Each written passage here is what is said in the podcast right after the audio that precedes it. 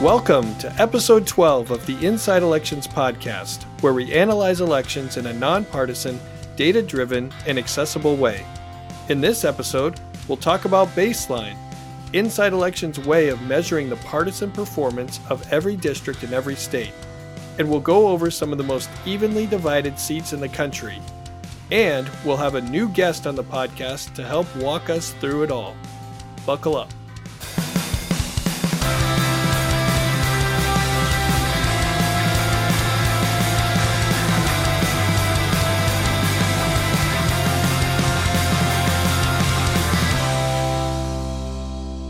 Hello, I'm Jacob Rubashkin, and one of my favorite memories this year was going to King's Dominion in the middle of a rainstorm in Virginia's fifth Congressional District, represented by Republican Bob Good. And I'm Nathan Gonzalez, and one of my favorite memories of the year was going on a cruise with my family. Uh, we left out of Florida's twenty-seventh District in the Miami area, uh, represented by Republican Congresswoman Maria Elvira Salazar. Uh, Jacob, we're here at the beginning. We're in the middle of holiday season. What was your most memorable holiday gift? So I've been thinking a lot about this, and uh, I think one of the most memorable for me was uh, probably over uh, close to two decades ago now, uh, maybe fifteen, sixteen years or so. Uh, my parents got me and my two sisters uh, a for for Hanukkah. They they got us a, a RoboSapien, which was a remote controlled humanoid robot uh, that was very popular in the mid two thousands. You could make it do all sorts of different moves. You could walk it around, make it dance, uh, make it say funny things. Uh, I spent a lot of time in my basement playing around with the RoboSapien as a young child. So uh, that's what comes to mind when I think about uh, some memorable holiday gifts. What about you? Does that, uh, would that be available to be on the podcast? Is that one of the features? You know, I think that his, uh, I think that his speech capabilities are pretty limited, but uh, maybe not this podcast. Maybe, maybe he could be on some others and they wouldn't notice, but uh, I think he would have to be on in a limited capacity. I mean, unless they patched the software recently. I, I'm setting the bar. I'm not setting the bar high here. Uh, for, so I don't know. Maybe we should consider, maybe we should consider it. Um, you know, one of my favorite, probably Christmas gifts. Uh, I, I remember uh, when we got a Nintendo, uh, you know, and this is like the original Nintendo. And that was a huge deal because, you know, our family was not, uh, we didn't have a, we didn't have a lot of money, and uh, a lot of people, a lot of friends had one before us. And so that was, that was huge in, in order to play the original Super Mario Brothers. Uh, so that was, uh, that was a lot of, that was a lot of fun. And actually, uh, when we were in Oregon most recently and I took my boys back, we found, I was getting rid of some stuff and we found my original Sega Genesis, and they were going crazy because we don't have a video game system at home. And so we plugged it in and it worked. And so to hear, you know, my, my boys, including my seven-year-old, play N B A Jam, and he's he's yelling boom shakalaka, you know, it's just pretty, it was, it was pretty, it was pretty funny. Uh, well, in case Uh, any of you out there missed the last episode, our friend and colleague and former podcast mate Aaron Covey is heading over to work with our friends at the Cook Political Report.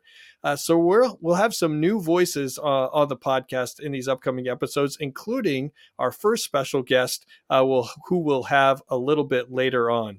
Uh, but before we get to our, our main topics, uh, let's do some headlines. Uh, Jacob, kick us off. Yeah, so uh, big congressional news out of uh, the House of Representatives this past week. Former House Speaker Kevin McCarthy officially submitted his resignation from Congress, effective at the end of this year. Uh, the California Republican held the speakership for a very tumultuous nine months at the beginning of twenty twenty-three before he was ousted by a renegade faction of his own party. Uh, there will be a special election for this Bakersfield area seat. Uh, it has not been set yet by Governor Gavin Newsom, uh, and it is the most Republican seat in California, so it will be filled by another Republican. But in the immediate short term, it does mean that the House Republican more- majority will be short one member uh, for the next couple of months in Congress. And not just it's already short a member with the expulsion of George Santos in New York, now down McCarthy, um, and actually likely to be down another vote uh, because uh, Ohio Republican Bill Johnson is set to become the next president of Youngstown State. So that will uh, that, he'll be vacating his northeast uh, northeast Ohio district. Uh, it's a it's also a very Republican district. It's actually, I believe, the only congressional district that voted against that uh, marijuana legalization measure that was on the ballot earlier this year. So that gives you a window into how conservative this part of this part of Ohio is. But uh, because he hasn't officially uh, resigned yet, the special election has not been set, but that takes the Republican majority down even another vote. And we should add that there is a, a Democrat who's li- who is going to resign soon, Brian Higgins from the Buffalo area in New York. He's taking another job as well. So the the votes are going to be harder to come by, particularly for particularly for Republicans. The House majority, Nathan, as we know, is already so narrow that it's become pretty much impossible for them to pass uh, big ticket items on a party line vote. That's why they've been using suspension, which requires a two thirds vote uh, in order to Uh, draw support from Democrats on some of this big ticket legislation we've seen pushed through in recent months. Uh, but on anything that requires a party line vote, like, say, an impeachment, uh, Republicans, hypothetically, hypothetically speaking, uh, Republicans have their work cut out for them just on a pure numbers game between McCarthy and Santos and uh, soon Bill Johnson. So what else has happened in the last week or so? There was big news in the presidential arena. Never Back Down, the super PAC that has been backing the DeSantis presidential campaign, is coming apart at the seams at probably the worst possible moment for the Florida governor.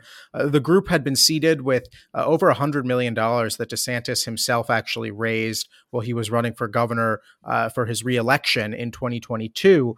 Um, and it's essentially been the real DeSantis presidential campaign all along. It's been running pretty much all of the pro-DeSantis ads. It's been planning DeSantis's campaign events, even paying for the bus that has been driving him around Iowa.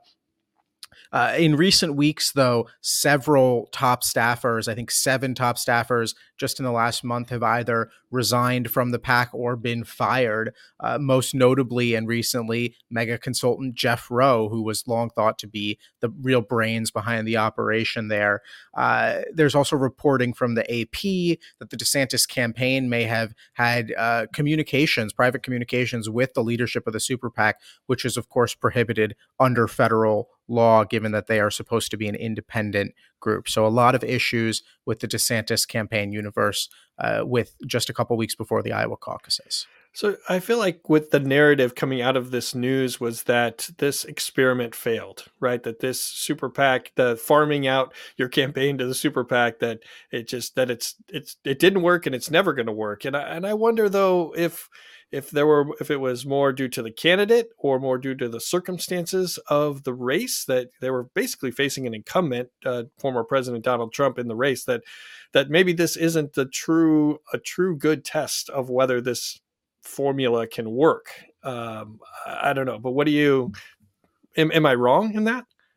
I don't know if we're ever going to get a really clean test of of what we are looking for, the answer of whether a super PAC can essentially become a campaign uh, for its desired candidate. But I do think it's notable that in the four presidential elections that we've had since the Citizens United decision, twenty twelve, twenty sixteen, twenty twenty, and now twenty twenty-four, uh, you can look at, and point to a number of candidates who did try this route, the super PAC first route. Uh, DeSantis, of course, but also Jeb Bush back in twenty sixteen, the Right to Rise PAC uh, also had one hundred million dollars and was going to help push Jeb Bush to the nomination. That was a, a pretty spectacular failure. So uh, obviously Jeb Bush, DeSantis, not the best candidates for different reasons, uh, but the uh, I do think it's notable that it hasn't been successful yet on the presidential level. Um, on the Senate level, we have seen it be successful. Super PACs in Arizona and Ohio were able to essentially win their candidates' nominations uh, last cycle. I, I think that's going to be the, at least the short-term future of the super PAC uh, is going to be much more about winning races at the House and Senate level. At the presidential level, though, we've seen it's not enough to get someone who wouldn't otherwise be winning, perhaps, or wouldn't otherwise be highly competitive into a place where they can win the nomination. Yeah, may, maybe the expectation that DeSantis would win is not the right one. But if the experiment was, if that setup was going to work, at least he should have improved from when he entered the race. And I don't think by any quantitative measure he's really in any better shape than he was uh, earlier in the year when he got into the race. So I I, I think probably yeah. other candidates are going to think twice before really going all in on the all in on the super PAC. Well, look, I think probably other donors are going to think twice, right? It's one thing if the candidates want to do it or not. It's another thing if you're looking at Ken Griffin or Bernie Marcus or any of these uh, G O P mega donors and asking them to cut a check for ten million dollars to a super PAC uh, when they're now skeptical they're going to get any real value out of it in the long run. Yeah, if you have a super PAC with no money, you've just got a lot of paperwork. Uh, that's probably that's probably the lesson there. Um, all right, and finally, uh, in Senate news, uh, former President Donald Trump endorsed Bernie Moreno in the competitive Republican primary to take on Democratic Senator Sherrod Brown. Um, State Senator Matt Dolan and Frank LaRose are also in the race. Uh, so, and it's not a total surprise that Trump endorsed Moreno. Trump has said more nice things about Moreno, and this is the path that we're on. But it's it was formalized uh, just uh, just within the last couple of days.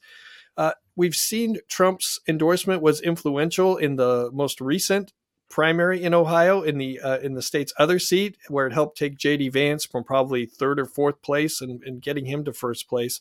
But Trump's endorsement is not a guarantee that someone is going to win. Uh, you. Uh, In the twenty twenty-two Alabama Senate race, uh, Trump was calling uh, Katie Boyd Britt uh, an assistant. Uh, that's what he called her, even though she was a chief of staff to former Senator Richard Shelby. And now Trump should call her senator uh, because she won that race in spite of in spite of his endorsement. Yeah, well, he would argue that he ultimately did endorse her, uh, but only after it was pretty clear she was going to win. Um I, I think that the Trump endorsement of, of Bernie Moreno, certainly not unexpected. He was not going to endorse Matt Dolan, who is perhaps not anti-Trump, but post-Trump in his Republican Party disposition. Uh, and, and Frank LaRose, the Secretary of State, at one point was seen as a more moderate Republican who stood up to some of Trump's fictions about the twenty twenty election, uh, but has tried very hard in recent months, really since getting into this election, to uh, shore up his support from the Trump wing of the party, uh, most notably just a couple weeks ago endorsing J R Majewski, the uh, very flawed Republican House candidate in Ohio's ninth district, who everyone pretty much understands will not be able to win that seat. But because he's the most uh, pro-MAGA candidate, Candidate. We've seen a lot of Ohio Republicans flock to him in in, a, in an effort to curry favor with Trump. Um, uh, look, I, I think that there are fewer contested Republican Senate primaries on the map this cycle. Ohio was really one of the only big ones at the moment. Uh, and so there have been fewer opportunities for Trump to wade in and support a candidate. Um, last cycle, there were races in Pennsylvania and New Hampshire and Arizona, uh, Colorado, all, all sorts of places where uh, Trump was able to flex his muscle. Uh, we may get there uh, with primaries potentially brewing in Wisconsin and Montana, uh, already a primary in Michigan. But so far, uh, Trump has been a little bit more hesitant to endorse. He endorsed in West Virginia. Now he endorsed in Ohio. We'll see how those two races play out uh, moving forward. And maybe Trump has been more distracted. Uh, he has his own race that he is focused on, and uh, court cases in five different uh, five different places, if you count the four felony, the four cases with felony indictments, and then the civil case in New York as well. So he's he's got a little bit more on his plate than what he did. what he did last cycle. And we should remind everyone that this seat in Ohio is critical for the battle for control of the Senate. Republicans are already plus one in the fight for the Senate. because they're likely to gain the West Virginia seat that Joe Manchin is uh, not running for reelection. And then now it comes down to really Ohio and Montana, where in Montana Senator John Tester is running. And Republicans feel pretty good about any of the three Ohio candidates. They each kind of bring different things to the table, whether it's money or statewide credentials, uh, but they feel like they're going to have a better funded candidate against Senator Brown than what they did last time when he when he faced uh, Congressman Jim Renacci. So it's all this is Ohio. This is just the beginning of an Ohio of talking about Ohio for the next eleven months. The Inside Elections podcast is sponsored by George Washington University's Graduate School of Political Management, or G S P M. Uh, the G S P M program offers master's degrees in legislative affairs and political management with in-person and online class schedules designed for the working professional. Uh, You all know that I am a graduate of the G S P M uh, program. Uh, it was beneficial for me. I knew I wanted to get uh, an advanced degree, uh, but I didn't want to. I didn't want to go down the uh, the law school route or, or any other route. And I I liked I picked G S P M because it was more practical, and I was learning from campaign professionals, people who have been in campaigns or run for office themselves. And so, and that knowledge was was valuable, and it helped me do my job as a political analyst right right from uh, right from the beginning. And so uh, click on the link and check out what the G S P M program has to offer. Before we dive into Baseline, I wanted to introduce our friend and colleague, Bradley Wascher. Uh, as a contributing analyst for us here at Inside Elections, Bradley certainly isn't a stranger.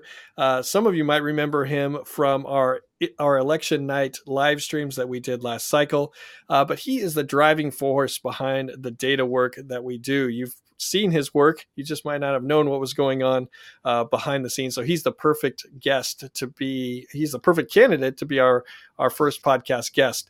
Uh, Bradley, before we dive into everything, you have to tell us what congressional district you grew up in uh, and which district you were born in, if those were two different districts. Yeah, so as Nathan said, hi, I'm Bradley. And the answer actually is two different districts, but maybe not for the reason that you'd think. I'm originally from Montgomery, Alabama, and I believe I grew up in the second district, which is currently represented by Republican Barry Moore. But literally, if you went across the street to the Walmart grocery store, I would be in the seventh district, which is Democrat Terry Sewell. And the other funny thing is that the answer changes whether you ask me this year, two years ago, or four years ago. Because I'm sure, as our listeners know, Alabama has been in the process of redrawing its congressional maps due to court-ordered redistricting. So you ask me which district I'm from, the answer literally can change by the week. I love it. The, the complex, it should be a simple question, but it's not simple because it involves redistricting in congressional districts. But that's that's part of that's part of what we do and, and part of why we why we enjoy it. All right. When you hear the word baseline, many of you might think about baseball, might think about basketball. Uh, to others, baseline might make you think of Rancid's uh, Journey to the End of the East Bay, or it might make you think of Fugazi's Waiting Room.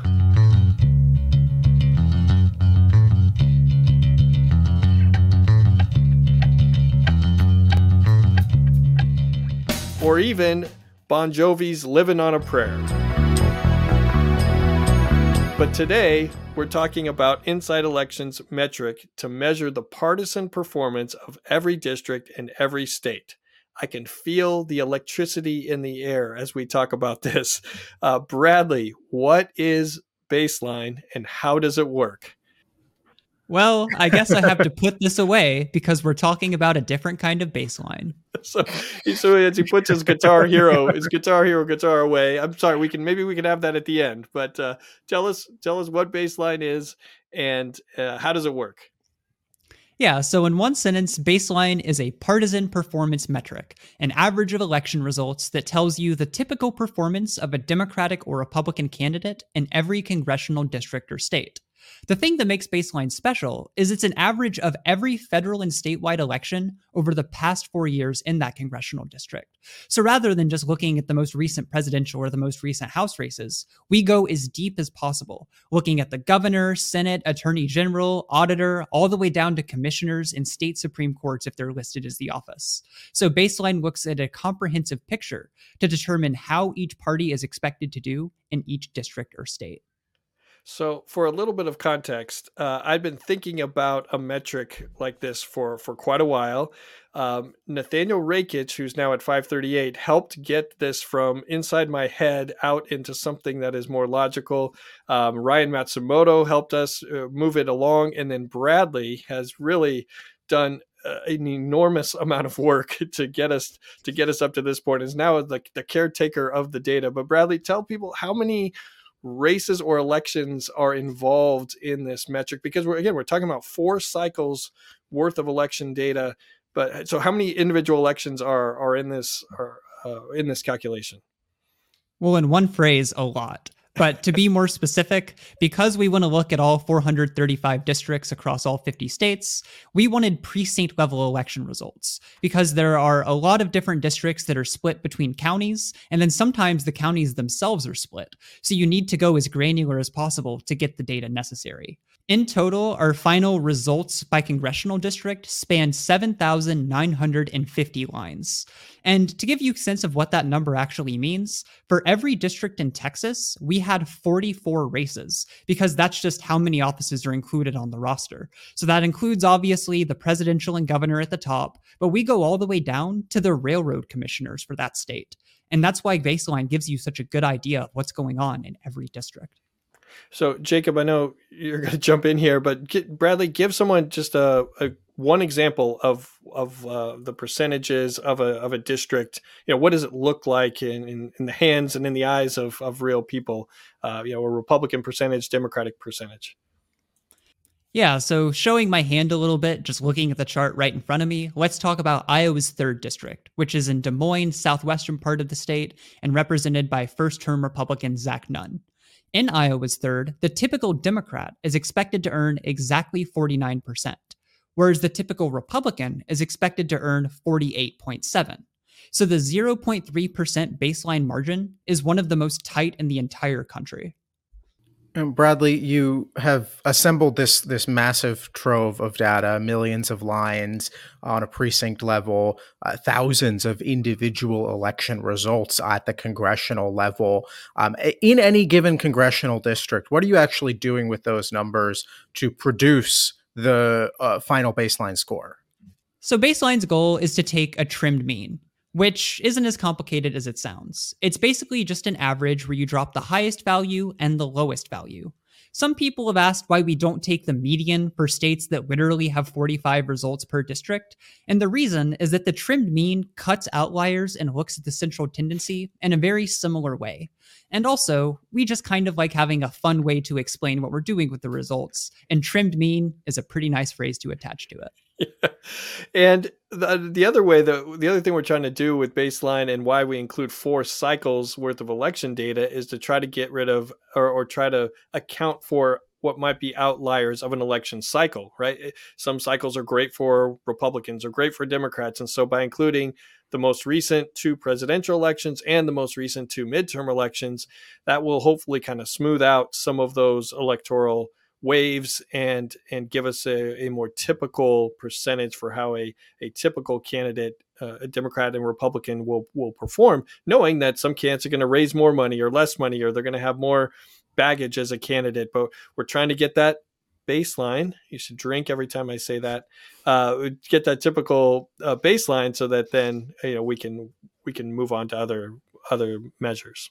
And and I have always been curious about this, and I truly have never asked this before, so I don't know the answer here.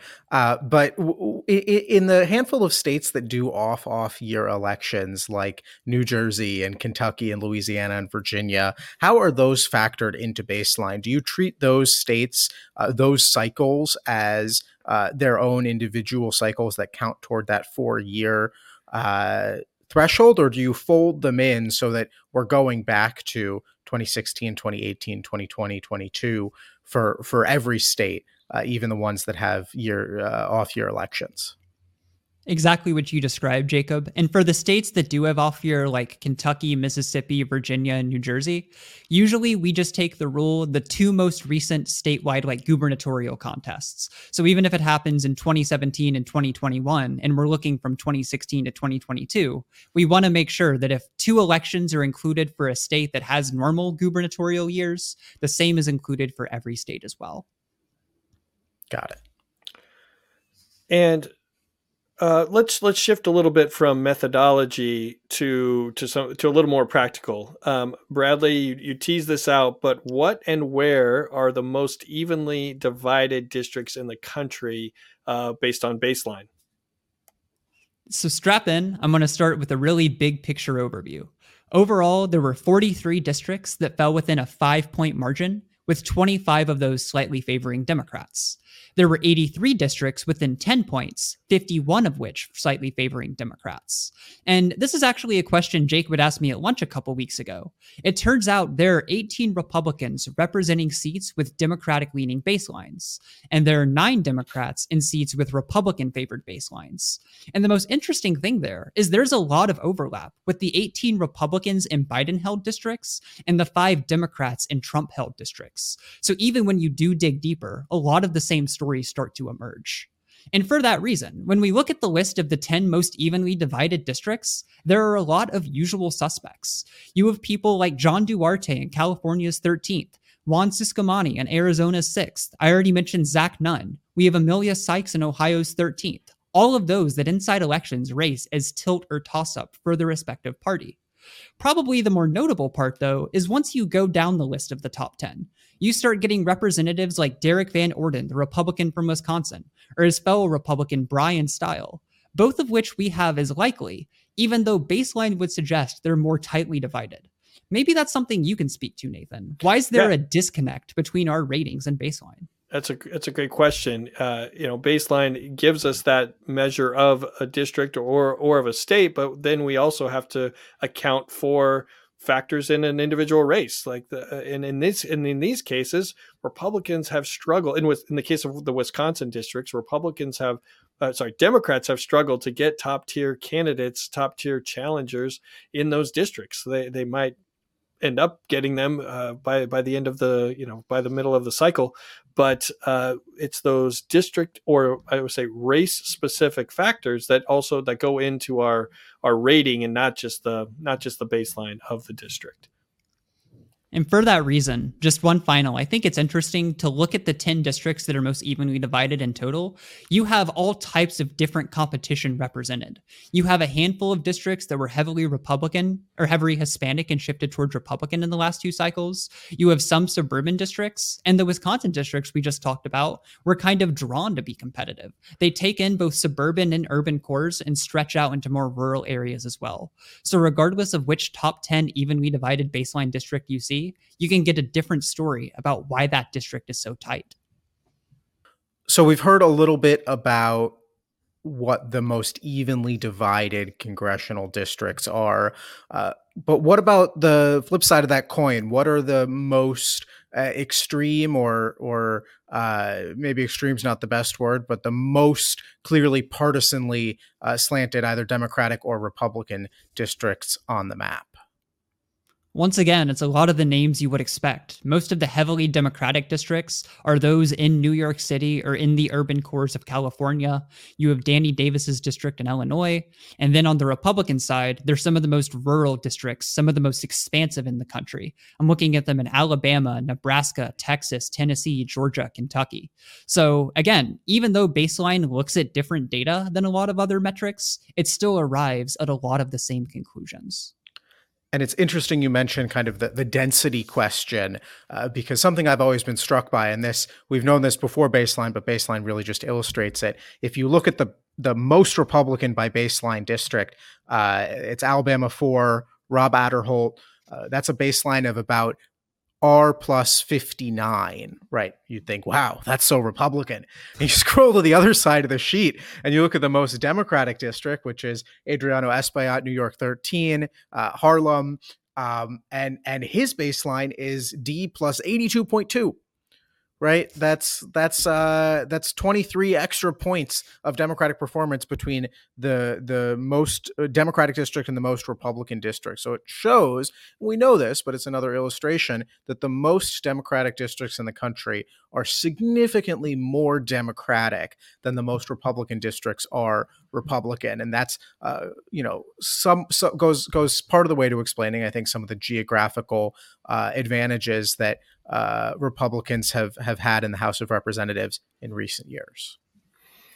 Bradley, before I ask you um, uh, about the about the biggest challenge in in putting this together, um, I should say that you've already written uh, two articles uh, on Baseline. One of them about the evenly divided districts, and one really breaking down the methodology. If you, if any of you out there want to get into the weeds, even lower than the we, into the roots of of, the, of this. Uh, Bradley really spells it all out. And if you want to see, uh, have a, a link or access to a Google sheet that has all the baselines for every single district and every single state, um, find Bradley's articles at inside elections dot com, and uh, and you can you can click on that. So, but Bradley, what was the biggest challenge in in calculating the baseline metric?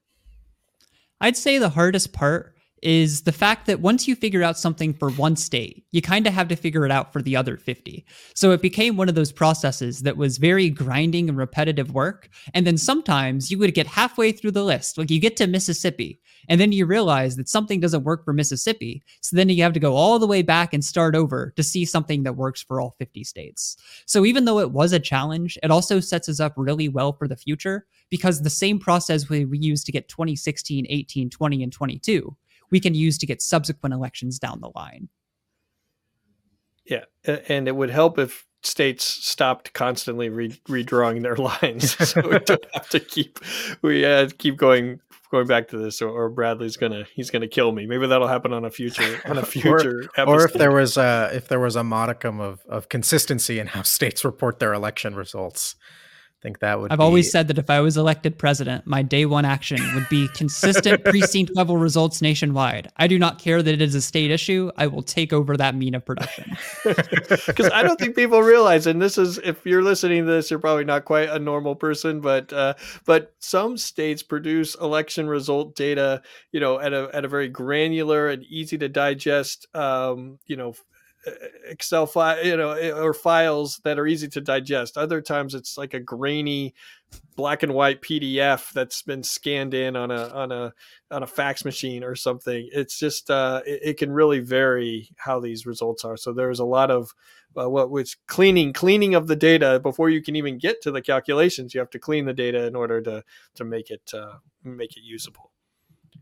Uh, so, and with Baseline, let's do a little bit of a t- with Baseline. Now we can quantify the strength and weaknesses of individual candidates, uh, which lead Bradley, and we have a metric for that. Bradley, give people a little taste of what's to come.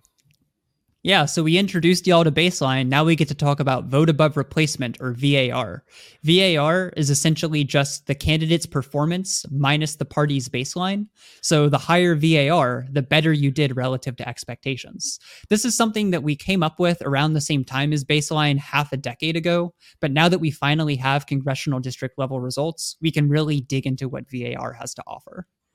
Yeah, and we're and we'll have we'll have a lot more on this. Um, we'll have a lot more on this in the future. But this this metric was kind of born out of a frustration that we just casually throw around. Oh, that's a strong candidate, or that's a that's a, a weak incumbent, or something. It's like, okay, well let's let's look at the data. But you have to in order uh, in order to measure strength and weakness, I feel like you had to have a baseline. Like, how would a typical or average candidate perform, and then we can measure we can measure against that.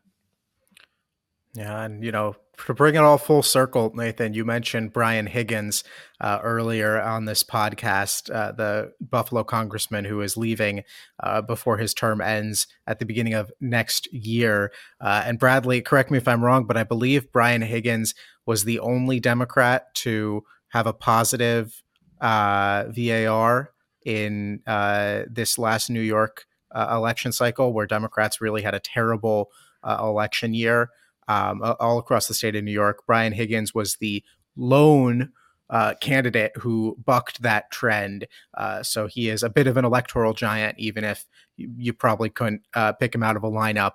Uh, and he's leaving Congress uh, in February. Yeah, and to that point, just to tease our readers without giving much extra context, A O C had a V A R of negative eight point five, while former Representative George Santos had a positive V A R of seven point three. So there were a lot of stories in New York alone, and we're excited to dig into them further. If Santos finds out about this, he's definitely going to mention it. Mention it in like a, one of his cameo, his cameo things or something. He's gonna. We could probably. He's probably going to tweet that. Tweet that out. We have to leak information to George Santos, or we're going to get the A O C, uh, her crowd hating on us. But but that's okay. It's the vote uh, above replacement. Oh dear. Oh dear. That's all right. We're here. We're on here that note. I think that's a cue that I think that's a cue as our our time is done. Uh, but l- let's move on.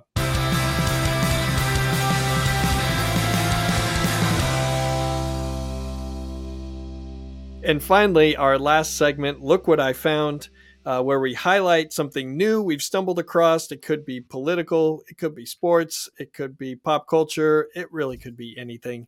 Uh, Jacob, what did you find? I have been listening for a little while now to a podcast called Table Manners. It's hosted by Jesse Ware, who's a uh, English singer who, whose music I also like. But uh, the podcast is is her and her mother, Lenny. It's a podcast about food. They interview celebrities. They make a meal for them and talk about the celebrities' history with food and what they grew up eating and and how uh, the food has impacted their, their life, um, and their careers. It's super interesting. It's, uh, just something nice to put in the background when, you know, you're cooking dinner, uh, but they get really interesting people. Sir Paul McCartney, uh, Emilia Clarke, Cher was on one of the re- most recent episodes. So, uh, I would highly recommend checking it out, uh, if you are looking for something to listen to. If someone's looking for the opposite of that, then my family could have a podcast like Black Lack of Table Manners. So everything you just said, like, think of the opposite. And I think that's what a glimpse into our, into our, our household. Uh, Bradley, what did you find? So mine is less of a look what I found and more of a look what I finally got around to finding. I've taken the end of December to watch all of the movies that came out in twenty twenty-three that I haven't watched yet. So over the weekend, I saw Asteroid City by Wes Anderson. A couple nights ago, I watched Barbie. I don't know what I'm going to do next. Probably not Oppenheimer, because I've already had too much of an existential crisis. At first, when you say you watched all the movies, is that, I thought it's like you'd reached the end of the internet, like you'd found you'd found the end. Yeah, all the movies I want to watch are exactly those two. But really, if people have recommendations for what else I should watch that came out in twenty twenty-three, please let me know. Well, yes, you could drop it in the comments, send Bradley an email. Uh, that would be great. Um, I found, I was trying to stay in the in the Christmas spirit as we're also covering politics. I found there are a lot of Bethlehems around the country. Uh, uh, you know, Bethlehem is the birthplace of Jesus and kind of the focal point of the Christmas story in this holiday season. Uh, and so I wrote for Roll Call about uh, the, the political aspect of Bethlehems around the country. For example, Bethlehem, Pennsylvania, is probably the largest Bethlehem in, in the United States. Uh, it's represented by Democratic Congresswoman Susan Wild, who is in a competitive district.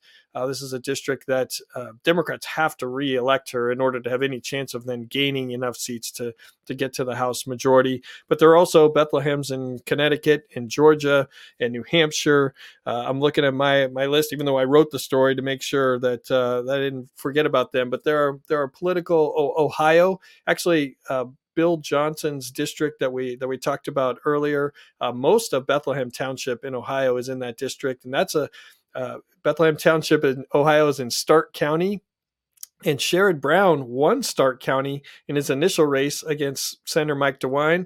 His margin in Stark County narrowed in his reelect. And then in his most recent two thousand eighteen race, he actually lost Stark County to Jim Renacci. And so that's a good example of how the state has shifted and the senators Um, the senator's uh, path to victory is even more difficult than it was before. So yeah, I, I went all in on Bethlehem's uh, yeah, right before right before Christmas. And that's all the time we have. We discussed the latest news in the House and the Senate, as well as the presidential race, and dove into our baseline metric. Thank you for joining us. At Inside Elections, we provide nonpartisan analysis of congressional, presidential, and gubernatorial races. With a combination of reporting and data, we break down the key races and bring valuable context to complex elections. Please go to inside elections dot com to subscribe to our bi-weekly newsletter. We've got individual subscriptions as well as group packages that are tailored for association and corporate PACs. If you like this episode, please subscribe to the podcast and rate us on your favorite platform. If you're watching on YouTube, hit the thumbs up button and, and subscribe there as well. Maybe even leave us a comment.